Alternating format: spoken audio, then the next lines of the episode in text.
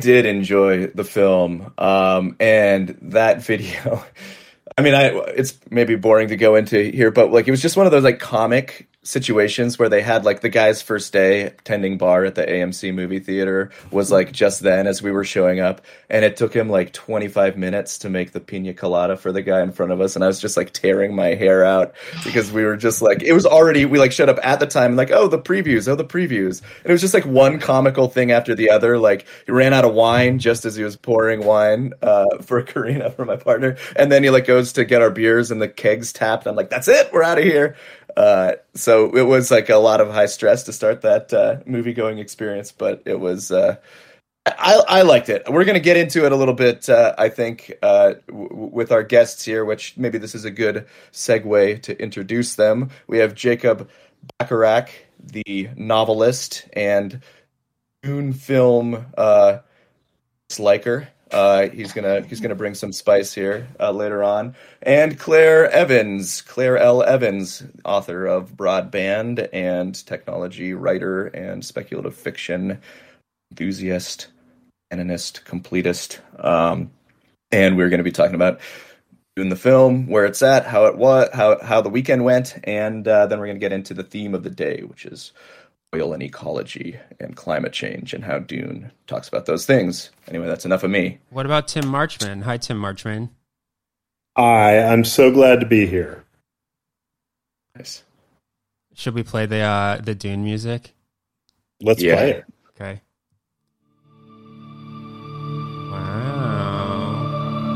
Wow. This is the Eno Dune Dune snippet.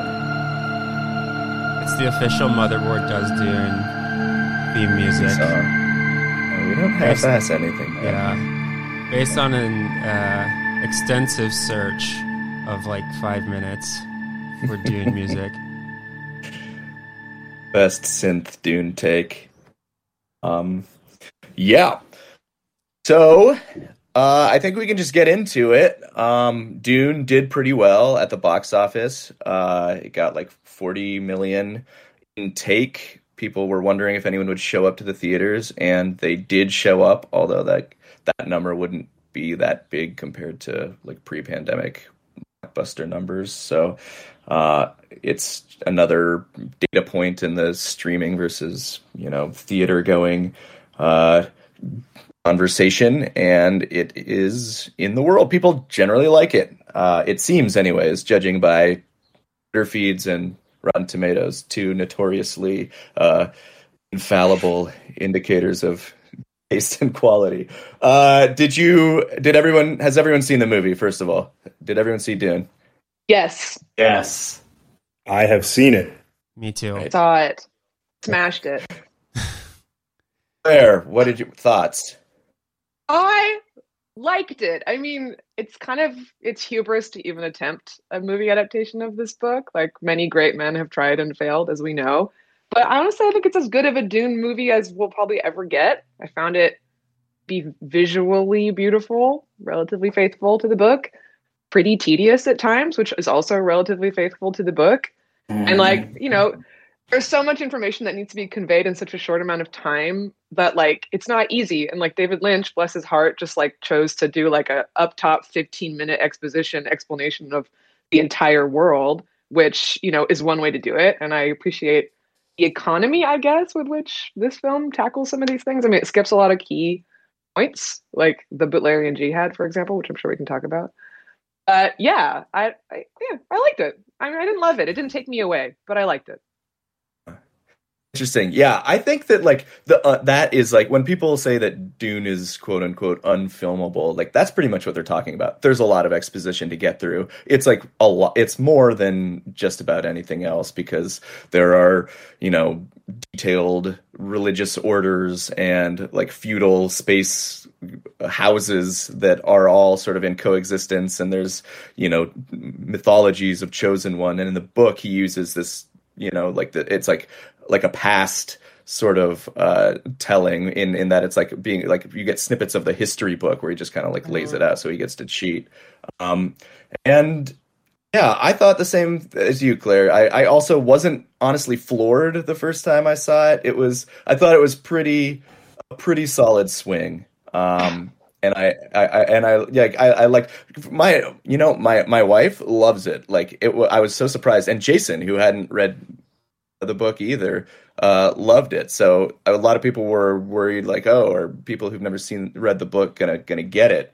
And I think like they're maybe responding to it even even more so than than the diehards um, which I guess brings us to Jacob.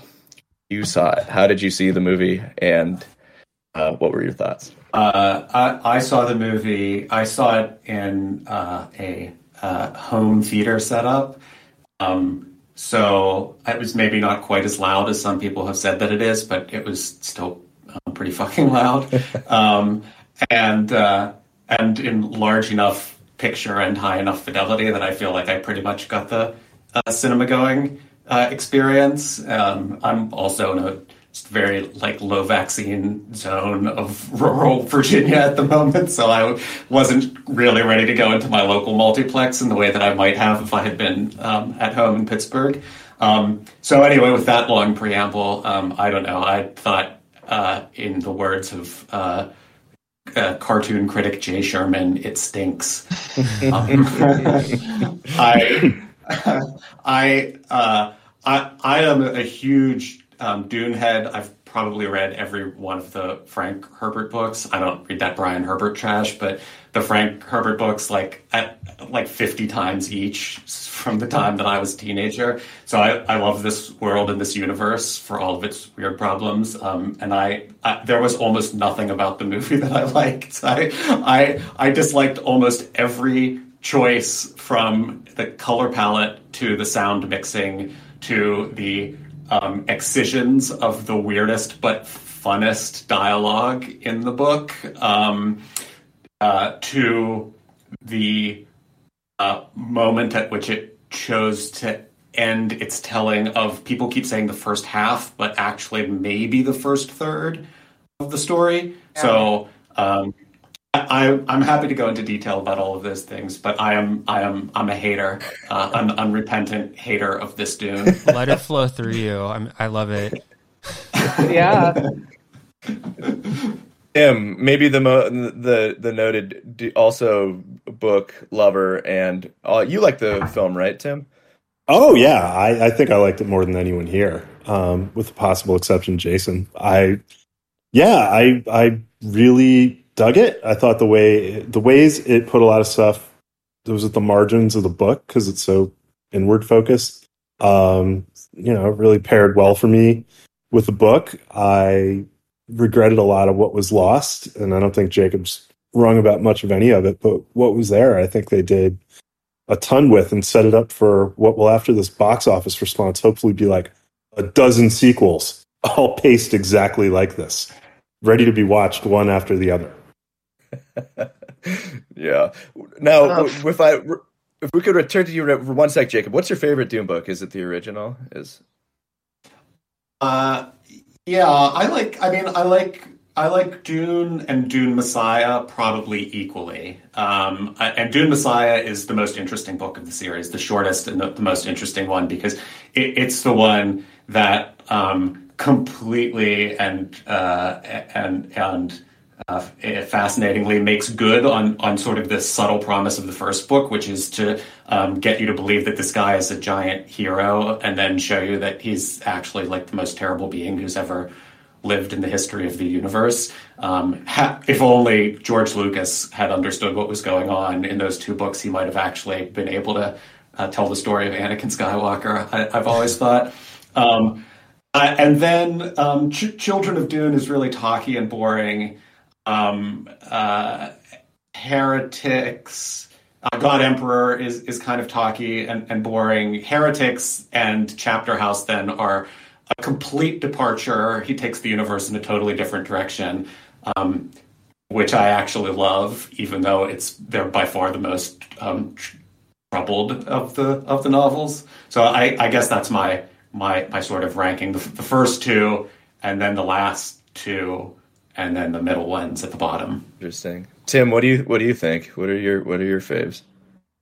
Uh, definitely the definitely the first one, and uh, you know, I as far as rereadings go, uh, I've usually just stuck with the first four. Everything after that kind of comes into like weird late peak period of a band where they're just noodling for 17 minutes on side three of a double LP, and I'm like, I don't know if I want to get this deep. I admire the fortitude and resolve of, of the completionist. Claire, have you read uh, Beyond? Please don't book? put me on the spot and force me to reveal that I've only read the first one. Oh, it's fair. I, I feel like it's fair. I said in the first stream that we did that when I was like the first time I was going through the books, I started reading Dune Messiah and I was so mad. Like I was exactly what Jacob was talking about. I was just like I was like the 12 year old like reading this for the first time going like no I don't like I don't want to see this happen to my hero. If I stop reading it's not real and I closed the book like and I gave it up for years and years. Um yeah I mean I do think that the the movie does lot like somewhat faithfully and at least it sort of like conjures into being I, I, thought at least this the world that like the enormity and the strangeness of this world like you may not agree with all the choices but i did appreciate how like once it gets going you do get a pretty good sense that there's this like generational hundreds of years sort of occupation. It's changed hands. It's being driven by this weird feudal space uh, you know, uh, emperor, and it, you, you sort of get the politics. You get the weirdness. They all have kind of at least it's gestured at their weird rituals and ceremony. Um, and you get the Bene Gesserit a little bit. So I, I, I at least, I mean, maybe like the bar has been lowered after like decades of Marvel movies, but like I get I I like every time there's something like that that people respond to that's like a little ember like flickers of hope that like some IP that hasn't like just been beaten to death, you know, on the big screen is getting a response. Um I think there are interesting things it does, right? Like he's not Luke Skywalker, you're not rooting for him like maybe he is priming the pump for Dune Messiah if he gets to make that and it does like curdle in a big way. Um, You're not rooting for him I, though. I'm I'm definitely rooting for him thus far. Like in the movie, at least. I, I don't think, think he, that Paul has done anything bad yet. Like, uh, you know, he he said I mean, he did kill that guy. Did kill the guy. He, he killed the guy, also... in, uh, but the guy tried to kill him first. Oh, the guy was okay? asking for it. Yeah, right. It was a it was a he fight did... to the death. You know. Yeah, and he, I think he Timothy Chalamet plays him well. He does kind of have like incel vibes to him, you know, like this entitlement and this broodingness, and he's like this good-looking movie star that that like that, that that people naturally want to to root for. So I think I don't think really that Denis Villeneuve does much interesting beyond that, beyond just like plopping him there. And like he says that no, no, it's not a white savior narrative. I'm critiquing it, and it's kind of like, well, how other than like having him scowl a lot. But I do think that at least it starts it off interesting. Do you do, do, you, do you agree with any of that, Jacob or Claire? I mean, I, I will say that the screening I went to, I was sitting next to a pod of teenage girls who would scream and take photos of the screen whenever Timothy Chalamet was on screen and then like leave and come back a bunch of times. So I think people are rooting for him. Maybe not for the same reasons. I mean, yeah. I, I, to me, uh, I, I feel like, um, uh, I, I, don't know. Never send a twink to do a twonk's job because I feel like I feel like uh, Timothée was um, was miscast in this role. I feel like a lot of people were miscast in their roles in this movie. Actually, I think that I think Villeneuve has has actually never really been a great um, actor's director. Anyway, um, he's occasionally gotten good performances, like in some of his other shitty movies, like Sicario. Brolin is actually really good in Sicario because he he understands how to um, play a villainous character with a smirk. But here, it's it's kind of like a little bit leaden and he doesn't have the smirk. Um, so so his character I think doesn't doesn't work quite as well. But but um, T- Timothy is like fine when he um, is in dialogue in scenes with other people like i thought that he was pretty good like in the scene with the reverend mother in the beginning in the in the gom jabbar scene um, even though i thought that scene was at the wrong the wrong place in the movie but mm-hmm. i thought that he was good and he he played off of the um, off of the, the Reverend Mother um, quite well. Um, but I think that when he like is individually like in frame or carrying a scene, especially in some of the like prophecy moments, um, I just don't believe it. Like I'm just like, are you just? It it's all reads like him just playing the same lovesick character that he played in Call Me by Your Name, rather than like the um, heir of a space empire. Uh, so I get a little uh, bit of like acting- uh, Harry Potter with his like, um, you know, his dream sequences and prophecies as well. Like I, I felt like I was kind of watching Daniel Radcliffe do that. Um, although I don't know, I, I, I have no idea if um, Harry Potter kind of stole this idea from Dune or if it's just such a normal trope, like the the chosen one can see the future and, and change it or or see you know see other places in time. Um, but that's kind of the lens through which I saw this movie because I, I, I, said Friday, like, I haven't read the book. And so I was watching and I was like, oh, this is like Tatooine and this is Luke Skywalker and he's kind of like Harry Potter and he's kind of like all these other things. And then it's like, oh, yeah, well, they're all either stealing it from Dune or they're just like tropes that are, are so ingrained in science fiction at this point that it's not I watch it through the lens of I've seen this all before but I thought it mm. was I still really liked it because I liked the world and I liked the sound and and all that sort of thing. But I had no love for or knowledge of the source material, so it, it kind of like I was watching it through that lens, I guess. Well, one big distinction between what's on the screen and all of what you just named uh, is is the villain, which I thought was by far the biggest weakness. Um, I you know I don't know if if I'm rooting for Paul in the movie because I don't even know what he's up against. You know, we get like three scenes of uh Stellan Skarsgård in some kind of like black soup.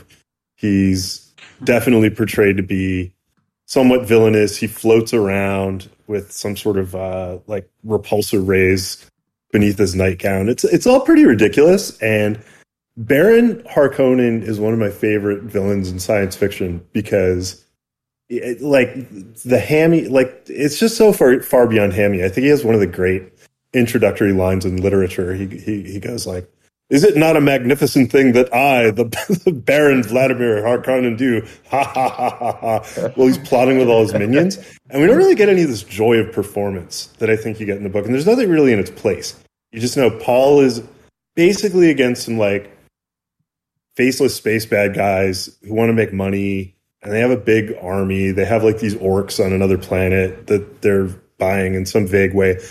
And it's not even that the politics doesn't come through, it's that there's, you know, there's no Darth Vader, there's no Voldemort. And, you know, the source material absolutely has that. It goes in very weird directions with it, but it has, you know, a totally over the top villain that an actor could really sink his teeth into. Um, so, you know, I thought that was definitely something that was missing. Yeah. Hey, um, the so you can't. I, I completely agree. Baron Vladimir Harkonnen is like is one of the great villainous creations. Um, I mean, he's partly a product of Frank Herbert's own psychoses. Herbert was a famously homophobic man who disowned his own um, gay son and has really weird, horrible ideas about sex in general, which kind of comes through even in the first Dune.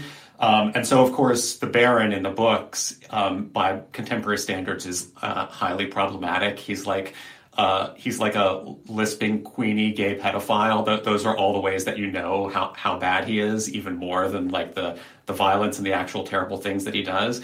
But um, in the early 2000s, the Sci-Fi Channel did a, a really bad.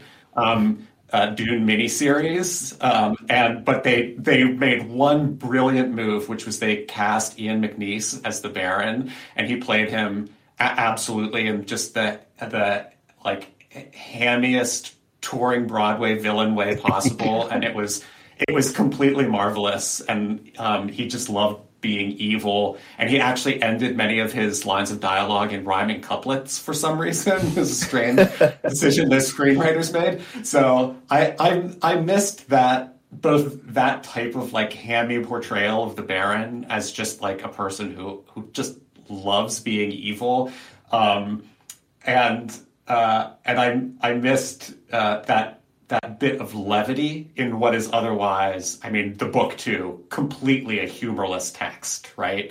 So ha- having this one kind of over the top, um, kind of queenie, bitchy character as your main villain um, is a, a nice bit of tonal relief, I think. Yeah, yeah, I agree, and I think that's one of the things. Like Lynch's film was all like was also problematic, right? But the Baron at least was like like totally insane, and I mean he actually he probably amplified Herbert's sort of indicators. He's just this like yeah pedophilic, just like just oozing like at the mouth over the over over Feyd-Rautha, and he has like the heart plugs that he pulls out. So at least it was like something. I do think uh, that I, I agree with you, Tim, that that on second viewing that fared the worst. They introduced the Baron, and he's literally just sitting there, sort of like rubbing his face like Marlon Brando in Apocalypse Now. It's like we get it. It's the heart of darkness. That's all, and that's all he could come up with. We'll, we'll just do that again.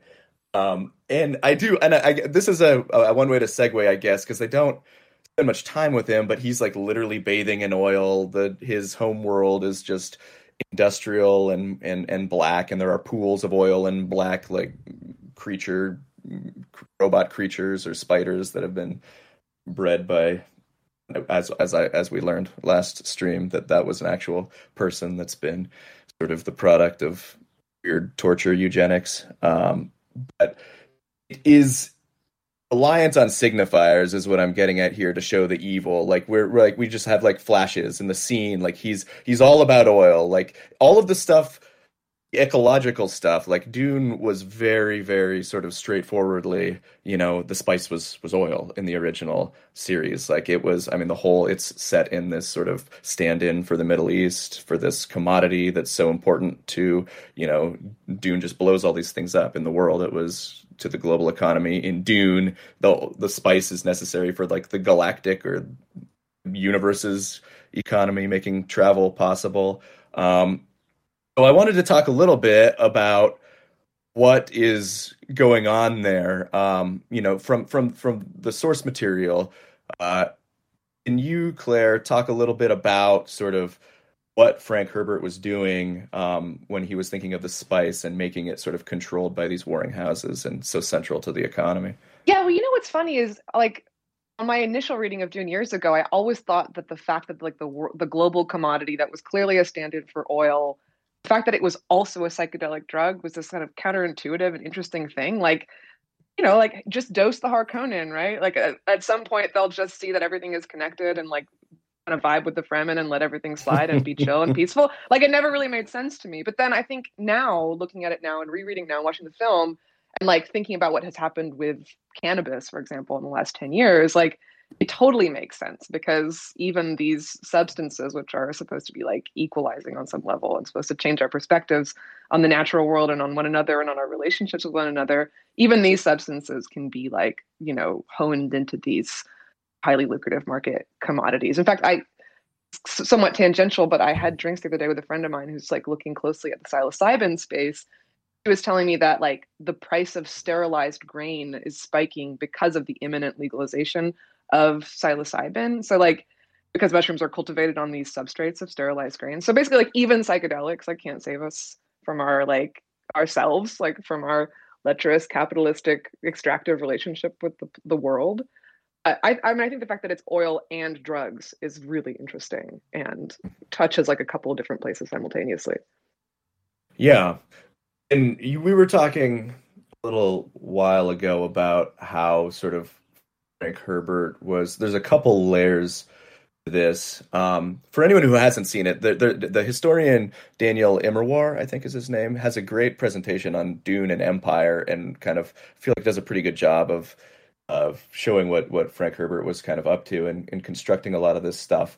But with the ecology, there's a couple layers, and and one of it was his sort of affinity, and maybe it was this sort of unhealthy fetishistic sort of uh, relationship with his local indigenous tribe. But he was actually very very close with them, and and kind of took a lot of the the messages that that they were. Um, you know, communicating to him and beaming them into Dune, and and one of those that that Immerwahr points out is the one where he, in fact, we're actually going to have him on the show, I think, on Thursday. So just, uh, just noting that. But that the, one of the tribal leaders was talking about how this place in Washington where Herbert lived was getting sort of eroded and sort of degraded by the encroachment of civilization there. And he had like a direct quote where it was like, eventually this place will be nothing but a desert. And a lot of people think that that is one part of what, you know, was in the backstory of Dune. We learned that Arrakis was once, you know, vital. And Claire, you were telling me a story about um, sand dunes in Oregon or something. Yeah, I mean, I think this is part of the lore of Dune is that like Frank Herbert, when he was the investigative journalist, went to Florence, Oregon, which is, mean, I'm from Oregon. It's a part of the state that is completely covered in sand dunes. It's very surreal. Uh, he was writing about uh, U.S. Department of Agriculture effort to essentially stabilize the expansion of those dunes using these European, these non-indigenous beach grasses, because the sand was like literally consuming this town, and it was spreading, and it was sort of be- getting beyond human control is almost like a living thing. And i think that that sense of the encroaching sands the power of nature the futile efforts to kind of like you know use non-indigenous plantings to to stave off that encroachment all of that thing sort of um, it, you know i think goes goes into the lore of dune and inspired dune. I mean allegedly he wrote an article that was never published called they stop the moving sands um, which I don't know if like that's available to find somewhere, if it's like in his paper somewhere, but um, that was ostensibly the foundation for the books. So, yeah. Yeah, uh, Jacob, and as a re- as a as a novelist, how do you how do you read these themes? And like, how did you originally or continue to read sort of the the themes of of, of ecology and like the centrality of oil to to, to unlocking Dune? Yeah. Uh, um, it's uh it's interesting because um, I uh, I think that the the ecological um, the ecological component of the book is sometimes a little bit overlooked because I think that what Herbert uh, I, I, think that people read the allegory, the oil allegory, pretty pretty neatly, and I think that maps like pretty pretty well um, for most readers of the book. But some of it's some of the the ecological things that it talks about, particularly again, this like the movie doesn't really get to this because a lot of it really happens after Paul and Jessica fall in um, with the Fremen and begin to see in more detail than they only glimpsed in the first half of the book, like what the Fremen like the, what they're actually doing in terms of planetary ecology, their their sort of plan for effectively terraforming this planet, um, and and so on and so forth. Um, and it, it's interesting because within the context of science fiction, like when I first encountered this book, I was reading kind of all, like I was a young teenager, reading all of the classics of like golden age sci-fi. So, you know, reading like Heinlein and reading um, Asimov um, and uh, Frederik Pohl and all, all of those guys. And one of the things that you notice in a lot of those books is that like everybody zips from planet to planet, and the planets are all like Star Wars planets, right? Like one is a desert planet and one is a forest planet, but none of none of that is ever really explored. And I, I forget where I read this, but I, I read an article about um, about Herbert Dune, and it said it was the first time in science fiction that you ever got a sense of how big a planet is. Mm. Um, and I I think that that's actually one of the triumphs of the book is the way that it actually makes you feel the size and weight and complexity of this world, even though he deliver, goes out of his way to like make it in effect a single biome, right? Like the world is described as not actually that ecologically complex because it is a global desert.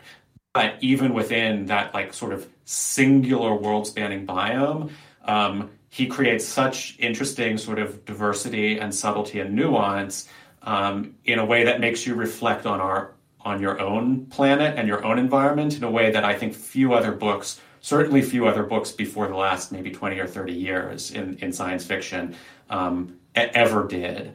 Um, for me, that was really affecting when I first read it as a as a kid, and continues to be in some ways I think the most interesting uh, part of what Herbert did in this project. Um, it gets lost in the later books as they become more concerned with politics. How how did it affect you? If we can just I might ask. Did it in like a in, in terms of raising an environmental awareness more generally or yeah i i think so i mean i i my family's from pittsburgh but i grew up in the mountains mostly in western pennsylvania like in kind of in the appalachians and small towns and so you know my friends and i spent a lot of time in, the woods and in the mountains, just hiking around because there was nothing else to do in a small town. So I always kind of had, you know, felt uh, an affinity for for the natural world a little bit, but I was also, you know, a nerdy indoor kid who liked to read, and I think that Dune was one of those one of those books that made me, um, uh, yeah, awaken to sort of environmental awareness um, beyond simply like liking to go into the woods beyond my home, but actually thinking about the sort of um, in, interconnectedness uh, of the natural world around us, and then of the impact of human activity um, of human activity on that world. Um, like to start thinking for the first time about like actually the strangeness of all of the um, human roads with giant hurtling machines that went through all the woods and the mountains and and cars constantly running over deer like thinking about what a what a strange thing that actually is whereas prior to that you know that was just like there were roads in the woods you didn't really think about that as an actual natural interaction between humans as a biological organism who are changing their environment and the environment that they're changing you know yeah.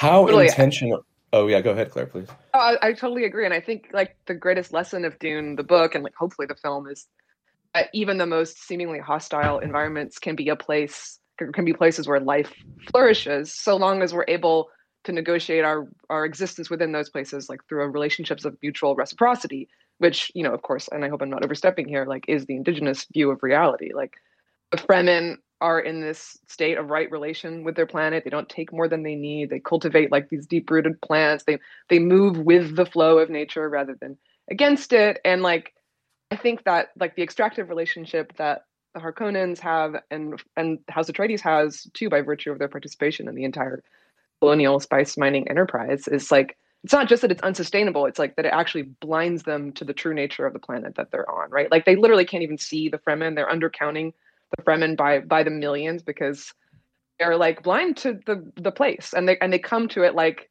they're coming to war and they think the planet is hostile but it's them that's making the planet hostile you know like they have no humility and like meanwhile if you know the rhythms of the planet if you kind of walk lightly on the sand if you know the ways of the desert like it's life itself it's life giving you get to ride the sandworms which I think is a really powerful lesson and something we can all really take with us.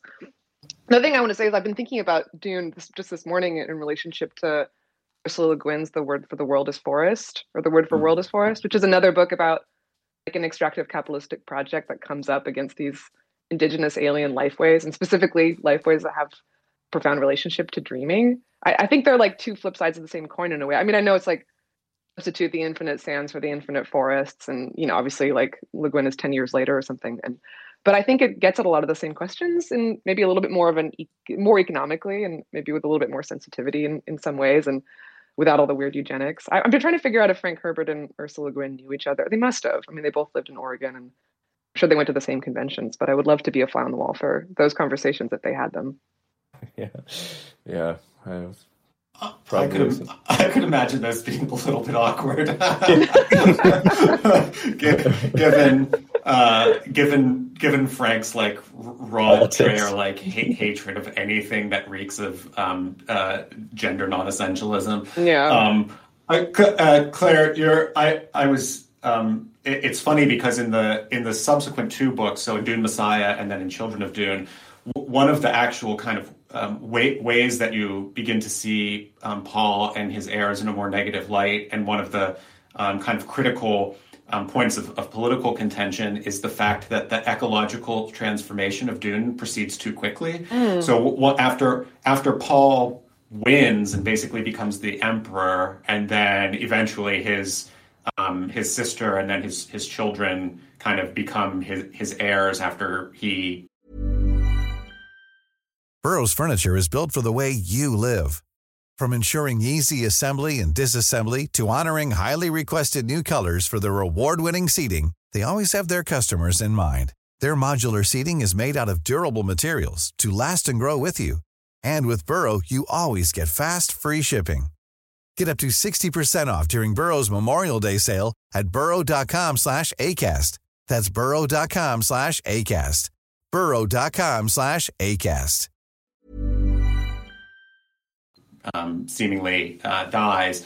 um, the the Atreides devote a great deal of imperial power to, in effect, accelerating the terraforming of Dune, which the Fremen have, as you learn in the first book, have conceived of as not just like a multi-generational project, but as like a like a hundred generational project, yeah. you know, to slowly transform this planet.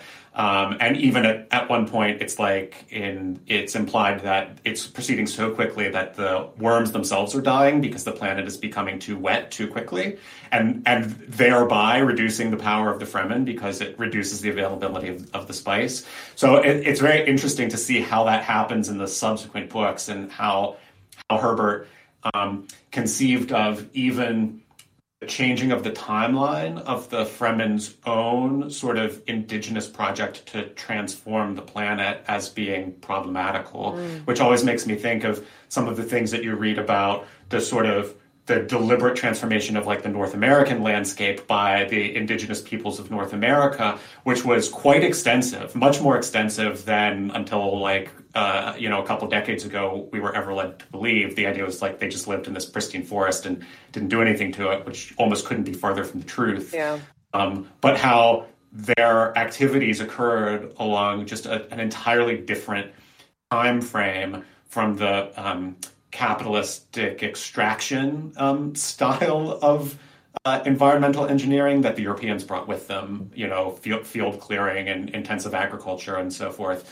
Um, and I, I, think Dune uh, has a similar um, a similar uh, critique of that uh, that type of thinking and that that shortened time frame of thinking about ecological um, decisions and impacts. Yeah, that's really interesting. I, and I feel like the play of time and the scale of Dune is a big part of what makes it as epic as it is. And the fact that, yeah, the Fremen are operating along this really massive time frame, but also the Bene Gesserit are thinking about things in terms of centuries and generations. Um, I don't know what that says about, like, I don't know, the accelerative nature of technology and, and how quickly things develop. But um, yeah, everything is okay as long as you do it really slowly, maybe. I, I'm I'm curious to what you think about it because I actually think to uh, the new Dune's credit, some of this is in. I mean, he I he doesn't follow through, and I, a lot of the commentary from folks who have been even Dune defenders is that he doesn't foreground, like given this opportunity, given that we're in the middle of a climate crisis right now, and that it is at the sort of uh, at the foreground of basically everything we're doing, he doesn't take the opportunity. Um, uh, Villeneuve doesn't take the opportunity to kind of really make that s- a central point. But I do think that you know there are some of the things that come across, uh, even if we see the Harkonnens as this intensely extractive and ruthless sort of uh, the most destructive sort of embodiment of unfettered capitalism, then the Atreides come along and they're the heroes, and it, we do get the context at least that like, well, you, how are you different? What are you doing the same? And he kind of refuses yeah. to meaningfully change his policy. He's like, well, we got to go out in the desert. The Emperor told us to be here. We got to go get the spice. We're going to do that. We won't go underground though, uh, which you know is uh, just kind of a half measure that anyone would throw, and the policy continues apace. So you do get the sense that there are these long existing sort of rapacious mechanisms that are just plowing over this planet and that people have uh, you know the fremen have been i mean it's the open this movie opens with you know that monologue from zendaya that's you know we've been oppressed for years. Who will our new oppressors be? Um, so do you think Dune, the new Dune gets any credit for portraying sort of those forces of extraction and oppression in those blunt terms as ham-fisted or as brief or as gestury as they are.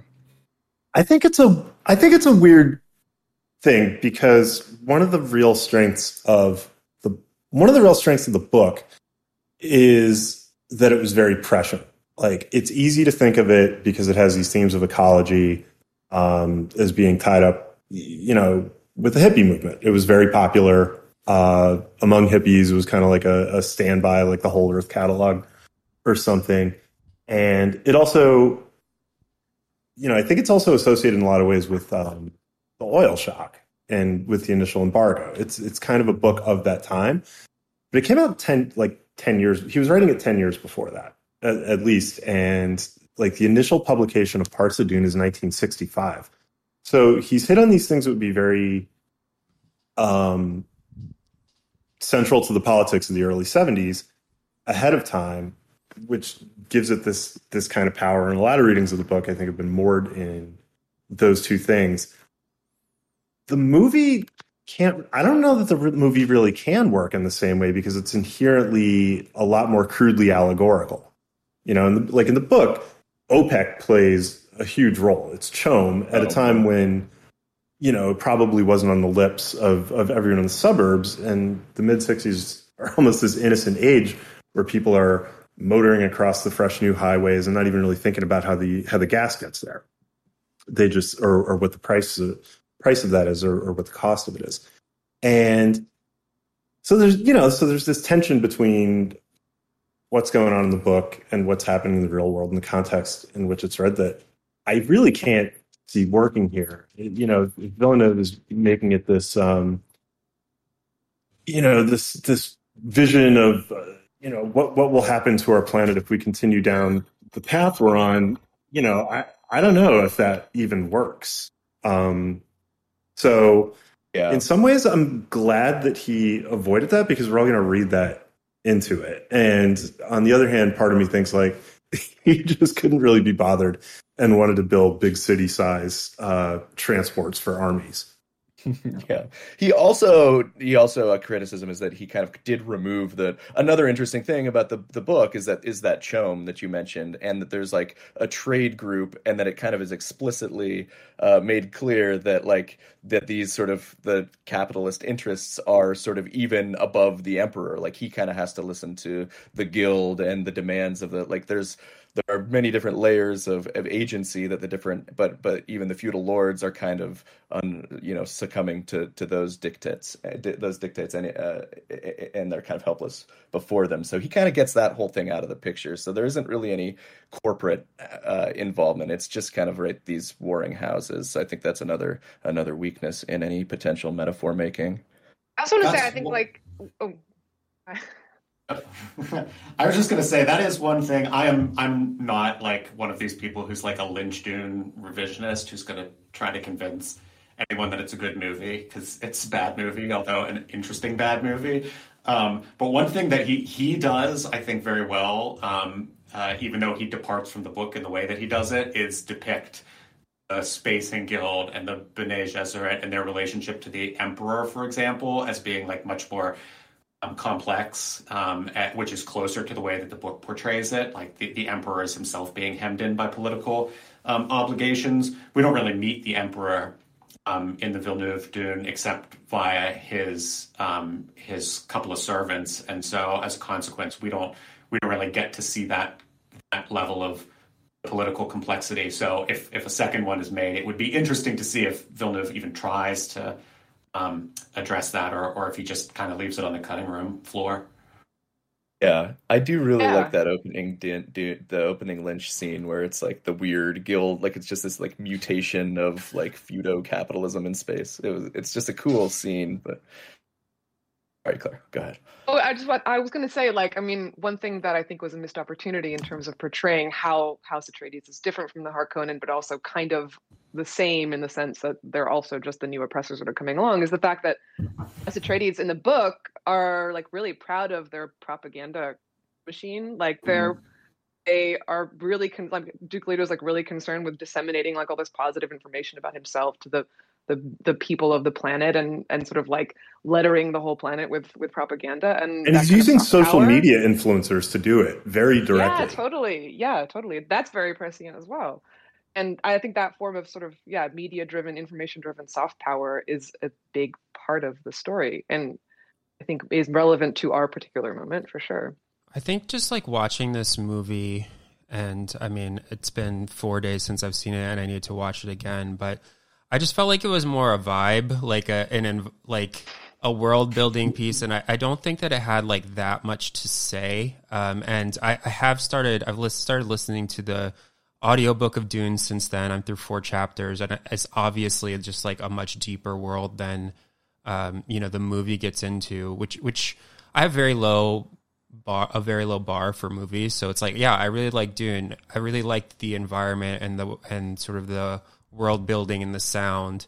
and I thought that it had a better plot than Blade Runner 2049, which I really didn't like very much. Like I, I thought that Blade Runner had the sound and the environment and world building, but I thought it was like extremely boring. Whereas this, I was like, oh, there's like some stuff happening. It was, it was pretty slow, but I, I mean, I thought that it was just like there were interesting like plot points to to follow, which is not the most uh, advanced movie analysis of all time. But I guess what I'm saying is like in terms of what it had to say about climate change or like resource extraction or race and like it, it just didn't seem to have much to say about anything other than sort of like acknowledging that they're there it's like yes the fremen are people of color and and sort of on friday brian you made the astute point that seemingly the only um requirement for a fremen was like you are just like not white like some sort of not white. It was just like a mix of people of color. Um, and it's like it's a dry planet and you don't really learn sort of like why it's dry, but you learn that like water is really important and um, you know, there's all this talk about why water is important, but we don't learn how it got that way. We don't really learn like who is doing the oppressing and why. It's more just like a vibe. That that's kind of like what I took away from it. It's like, oh yeah, like it's a dystopian world and we're gonna exist in this world, but I didn't I didn't think it had like that much to say in terms of like relating it back to to the real world. And and just even from the first four chapters of Dune that that I've listened to so far I'm like oh there's like a lot like this is a lot deeper than the movie which is understandable. Yeah. And I do think to to to Tim's point, there are all those things that like helped kind of, I, I you know, uh, what, what, we're doing in these conversations is kind of mapping out how it became, like Dune became, you know, kind of what a lot of these other things are taking their, um, like culture products are taking their DNA and their in- ingredients from, and the fact that do that Herbert was able to kind of, or at least seem like he was predicting the sort of the crisis in in, in the Middle East and and and OPEC and and that huge political fallout um, in the 70s like i think did sort of further entrench like the centrality of dune as like a i mean and and i think it also pairs with uh, what jacob was talking about earlier about what a world you know what you really feel like you're in this full world uh, in, in a way i did too when i read it for the first time. It's probably what got me into science fiction. It like really powerfully kind of envelops you in this world. And this world is sort of based in the politics of sort of you know oil scarcity and and sort of it, it does a lot of problematic things but it did sort of pull out this really interesting and dynamic sort of slab that then like george lucas and others could go like oh well what if i made this a western and it was only like an hour and a half long and you know and then was able to sort of export it. And I do think it's interesting seeing these conversations about, well, it seemed like Star Wars, it seemed like that. Like I, that was my thought in the movie theater. Like she's like, oh, do the voice, and I'm like, that just seem people are just going to say that's a ripoff of the Force, even though you know it was kind of it's become this sort of metatextual thing. Um, do we think that like this, uh, you know, that this uh, will show up more in the second movie should it come, or are we just going to be be vibing out? Is it kind of an empty cipher of what the original sort of text uh, imparted unto us? I kind of agree that it's all vibes, but maybe we just live in a vibe era. I don't know. I mean, I think the next movie will probably be all vibes plus like epic battles in the style of like Lord of the Rings or something. It's just going to be it's just going to be more of that with a bit more you know guys fighting other guys i don't know yeah i, I agree. I my my relationship to blade runner 2049 I, I actually really liked blade runner 2049 i saw it like three times in theaters but only because it sort of reminded me of this ride they used to have at disneyland called soaring california where you're just basically like sitting on this little like chair that floats above these epic landscapes of california while like spritzy smells of tangerines and beach surf are blasted at you and it's just like you're literally just floating through this realm of vibes that are somewhat familiar. That's how I felt about Blade Runner 2049. It had all these sort of Soarin' shots. And I feel that way about Dune too. You're just kind of floating through it uh, and immersed in it. But that's sort of like, I don't know, that's, I don't know why, but that's like what people seem to want and seem to connect to in this day and age. Should we, I, should we compare it to Mad Max? Because it's just, it's so like, the world is so similar to Mad Max, and I I felt like Mad Max Fury Road did have a lot to say, and I'm uh, maybe that's because it was so singularly focused on like water wars and sort of like resource extraction, whereas Dune is seemingly about like a lot of things at once. and I wonder if it's because Dune is trying. I mean, I don't know if you can fault the film for this. It's obviously based on a book that is about a lot of things, whereas Mad Max is kind of singularly about this, you know, post water world essentially. But it's like Dune is trying to be about so many different things at once, whereas Mad Max Fury Road is about this singular focus. And I, f- I feel like Mad Max really did have a lot to say about like climate change and drought and what we're doing to planet Earth, whereas Dune is just like, here's a world and, and you're in it.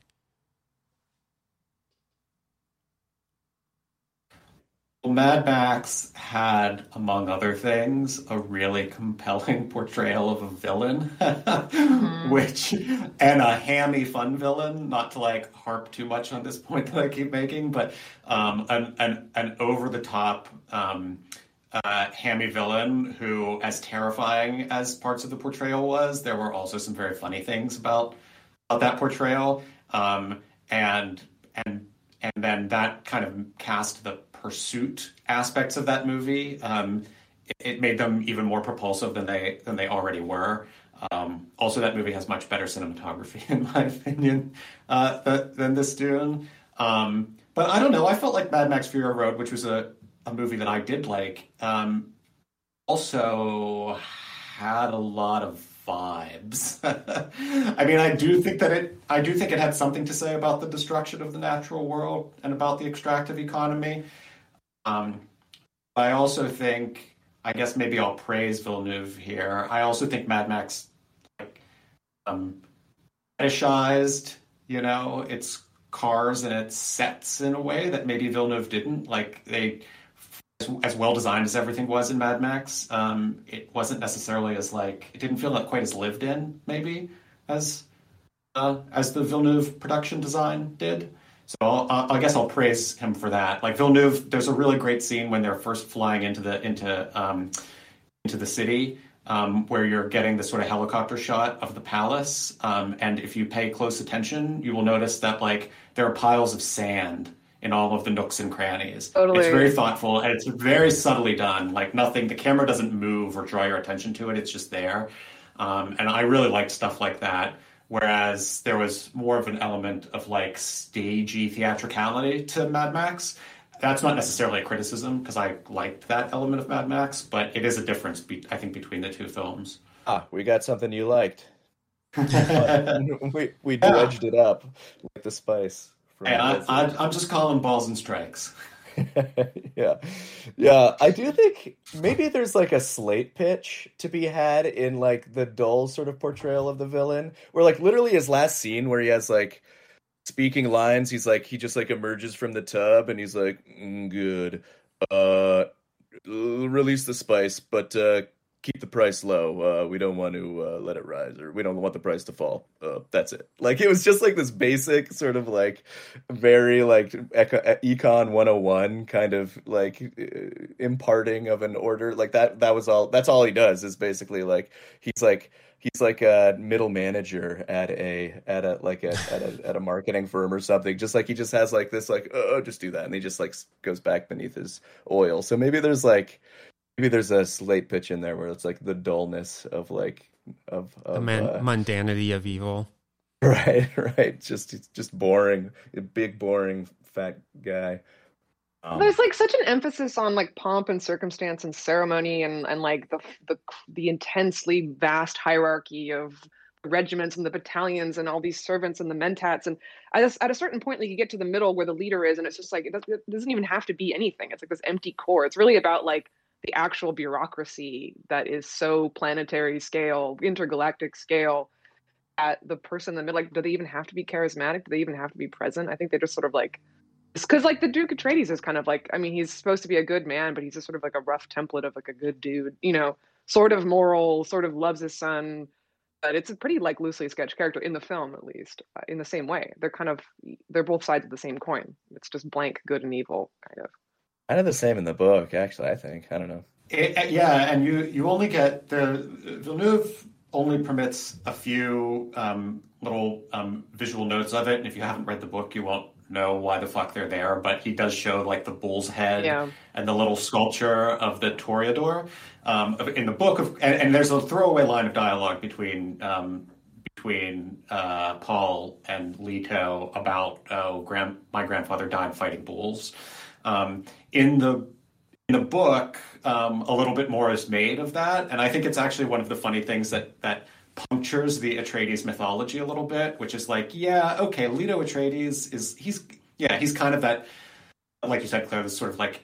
Uh, sort of like generically like empty vessel good guy yeah he's he's like upright and honest and upstanding and kind of has that like i i chopped down the cherry tree and i cannot tell a lie sort of thing but the grandfather is basically portrayed as a sort of like rich playboy who didn't didn't really wasn't interested in ruling or governing. He was interested in in bullfighting and blood sports and and being and being just a rich aristocrat. You know, uh, living on prior planet of Caladan, which it's implied is a pretty pretty cushy gig because it's a basically like a water world. They don't have any any resource issues there.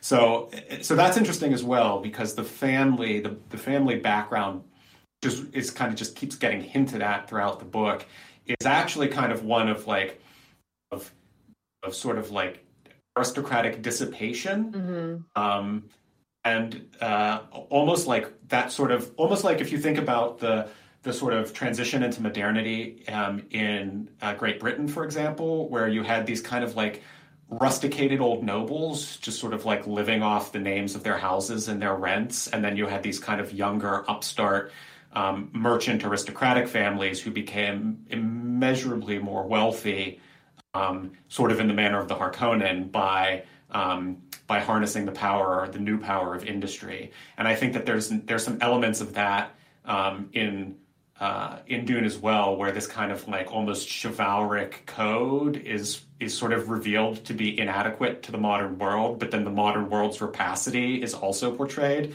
as being really terrible, and that's a sort of despairing vision because uh, what what is the alternative? And then I, I guess Claire, as you pointed out before, I mean the alternative is some version of like the uh, sort of like indigenous ecological balance. Um, uh, at least as as Herbert imagined it, that that's the sort of way out, which never really gets realized in any of the books. Mm-hmm. Yeah. One And I question think- I had watching the film that I, I I can't remember if the book answers, or just like what happens to Caladan when they leave? Are there, like, are there people left on that planet, or they just take everyone with them? It, it's like a peaceful, flourishing utopian world. Maybe they uh, maybe they just slid down into mutual aid and full blown anarchism. You know, one thing I thought the movie actually did well, although they could have done a little more with it, was complicating um, Leto as this generic, uh, you know, this generic benevolent wise man. In that, like, the one element of his strategy seems to, which is never really spelled out, is desert power, right? Like, he is wiser than the rest of the imperial bureaucracy because he doesn't believe for a second that there are only a few 10,000 Fremen. He thinks there are millions of them, and his big plan is to harvest them like a natural resource. He keeps talking about desert power and throw them into a massive battle with these genetically engineered orcs from another planet. Which, on the one hand, this is portrayed as as his goodness and wisdom that he realizes they're there, um, but he just doesn't seem to have really consulted them about this plan in any in any real detail, um, which I thought was you know pretty pretty clearly pointing out uh, the human complicity as well as the you know consequences of their complicity in in extractive campaigns. Um, Oscar Isaac, who I generally think very highly of, I think could have played into that a little more. He definitely was going with like his two noble facial expressions um, throughout, and like We pretty much any those facial situation expressions. he found himself in. Well, we do. He doesn't have to do any more than that. There, I think if you talk about some of the things that get excised and uh, unfortunately uh, excised from the book, I mean, one of the the book has all these really kind of talky set piece scenes, and one of the really good ones, it's in the movie, but it's portrayed totally differently in the movie, is when Paul attends his father's like um, council meeting, and in the book, Paul. Um, in the book, the meeting basically ends in dissipation, and Paul notices, like he he says in prior meetings that he'd been to, um, there was always an air of decision and finality when these these council meetings wrapped up. But this this meeting on Arrakis, after they've taken the planet, um, ends in kind of dissipation and confusion. And Paul, of course, it's not put this way in the book, but Paul basically begins at that point to think, um, "Uh oh, is my my dad a huge dumbass who is who is in fact totally inadequate to the task set before him? Um, are we are we in fact doomed? Do we in fact lack the lack the sort of like the the rigor to respond to the to the um, uh, challenges that are marshaled before us, and that um, that fear um, and that sense that like his dad like a nice guy, but maybe maybe just not smart enough and subtle enough and tough enough. Um, gnaws at him and then comes back in an interesting way as his father becomes a sort of part of the the religious artifice that he and his mother begin building around themselves once they fall in with the with the Fremen. Right after is his that, dad gets uh... gets gets Sean beamed there. Yeah, it is. T- totally. I yeah, and I think that that is one of the strengths as a movie. Like if I were making this movie and if I was only going to make the first like, third of the movie, like I, I mean, I did feel like all the dialogue was like sandwiched between like almost like they were almost like the dialogue was like interstitials between like like of a spoken word interstitial between like a 90s music video or something like a huge wall of sound dissipates and then people are able to say their one line and then another wall of sound takes off you know and I would have loved to like Dune has all those great scenes that you just were talking about, Jacob, and the dinner table scene where there's like all these sort of political machinations going on, and then and I pulling some of those out instead of like jumping awkwardly to the desert may have served the movie a little bit more because I still kind of feel like a lot of ways this movie was kind of like Lynch's approach without the front heavy sort of exposition. He's hitting all the major plot points and kind of moving on and not letting the, the characters really marinate or talk to each other all that much. Um, and I think, as you commented, they're like spending more of their time sort of gazing wistfully at the desert or Caladan that they're going to leave than they are actually sort of, you know, behaving like people on this um, that they found themselves in. Yeah, everyone's like a way less interesting, way less fun version of themselves. I mean, we've talked about that in the context of the Duke Harkonnen, but also like Gurney Halleck, you know, who in the book is like this like troubadour bard figure that is like delighting the troops with songs on its baliset. Or I mean, I, I I think that probably would have come off corny and weird in this movie, but I do miss that that sense of like conviviality and comradeship that they have with one another um, it like sort of explains why they are throwing themselves into the situation, you know, hand in hand. I think the only moment you really get with that is like when Paul goes like run running and hugging Duncan Idaho, who inexplicably they're really close, but you know, you don't get that you don't get that familial love even within the members of the family in, in the film. Uh, and Duncan Idaho also, you miss out on. I mean, he, he's such a weird character because Herbert, you know, brought him back in all the subsequent books and made him so uh, central to his universe. But he actually plays a relatively like minor role as a family retainer in the original Dune. But the one, the one thing that you do get is that he absolutely wants to fucking bang Lady Jessica, um, and and and then, but then he gets. Well, she's not and, married. He's not married. That's right. And he gets, um, and then he's like, and because there's in the book, there's suspicion. They they know they kind of know there's a traitor, and suspicion falls on her.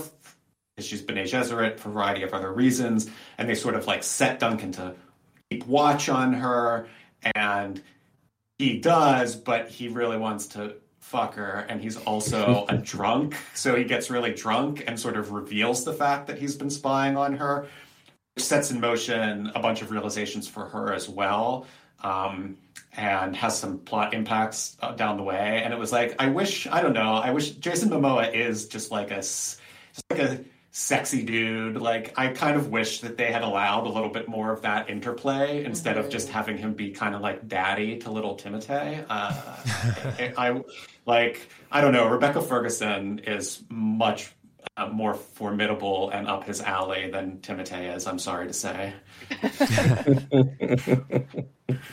I think uh, this is this is the part where I jump in and am a buzzkill because I have to go to a meeting in a few minutes. So uh, let should we should we wrap this up since uh, since I'm pushing it to the internet when when I have to go. Unfortunately, this stream has to end. Um, any more thoughts on on ecology or resources or anything else before we say goodbye until tomorrow? I mean, thousands, but none. we have only four more, four more hours of Dune chat, so hopefully we can we can touch on some of these things. I, I do think that the um, that Jacob the the points you're bringing up about um, sort of the geopolitics of the whole situation are, are something that we're gonna follow on Thursday with um, Kelsey Atherton and Matt Gault and Edward and someone else, perhaps Brian. Yeah, Daniel Immerwahr, a historian who thinks a lot about Dune. Yeah. What do we have up uh, tomorrow? Tomorrow we have uh, we're going to be talking about the mysticism and uh, sort of the psychedelic culture and drug culture of Dune, and we will be joined by David Cleon, who is another noted Dune fanatic, and Haris Durrani uh, to talk about how a lot of that stuff was appropriated from Muslim culture. We'll also be having uh, Shayla Love on, who covers psychedelics in the mind for Motherboard, and yes. We'll have uh, some pretty interesting things to say about it. I think she liked the movie. Interesting. And she's That'll been be the, the, top reporter on sort of the commercialization of um, psychedelics, which Claire was talking about earlier. So mm-hmm. I think can add uh, a lot more context there. Yeah, the as you were saying, Claire, the the dual the dual purpose of the spice is just so inherently fascinating. It's not a choice like a lot of other people have made. It's one of those things people have ripped off um, so much stuff from Dune, and um, this is one they seem to have not done. Among many other things, it's just technically it's a fascinating way to get into different elements of the plot and connect yeah. them to one another. Yeah, I mean, I think the, the like the big missing context of this film is the fact that they don't talk about the Butlerian jihad. They don't talk about the fact that like artificial intelligence is banned for centuries and you know like technology is all psychic and mental. So the fact that there would be a drug that is also essentially like a fossil fuel that powers space travel those are one and the same because all technology is technology of the mind. Um, that's like i think the, like even just hinting on that would have made the whole sort of psychic entheogenic pageant of it all much more comprehensible. Hmm. so i'm excited to hear you guys talk about that. That's a great point um, well, yeah. Thanks so much for joining us, both of you. This was uh, this was really fun. Yes, thank you indeed. Yeah, thanks for having me. Thank you. I'm gonna play. I'm gonna play us out with our with our theme music. Here we go. I feel like I want something more like pounding here, but it's good. Martial drums, yeah, of some sort. Could probably find. Just use the Mandalorian theme. Yeah, we could do that. Well, thank you, Claire and Jacob and Tim and Brian. We'll see you tomorrow. Bye, Thanks, y'all. everyone on Twitch. Thanks. Bye. Bye. Bye.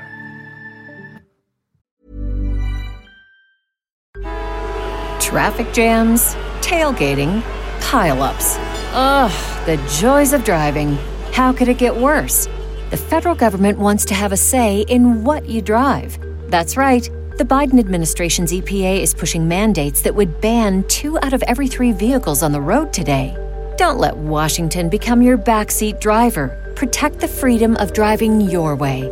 Visit EnergyCitizens.org. Paid for by the American Petroleum Institute.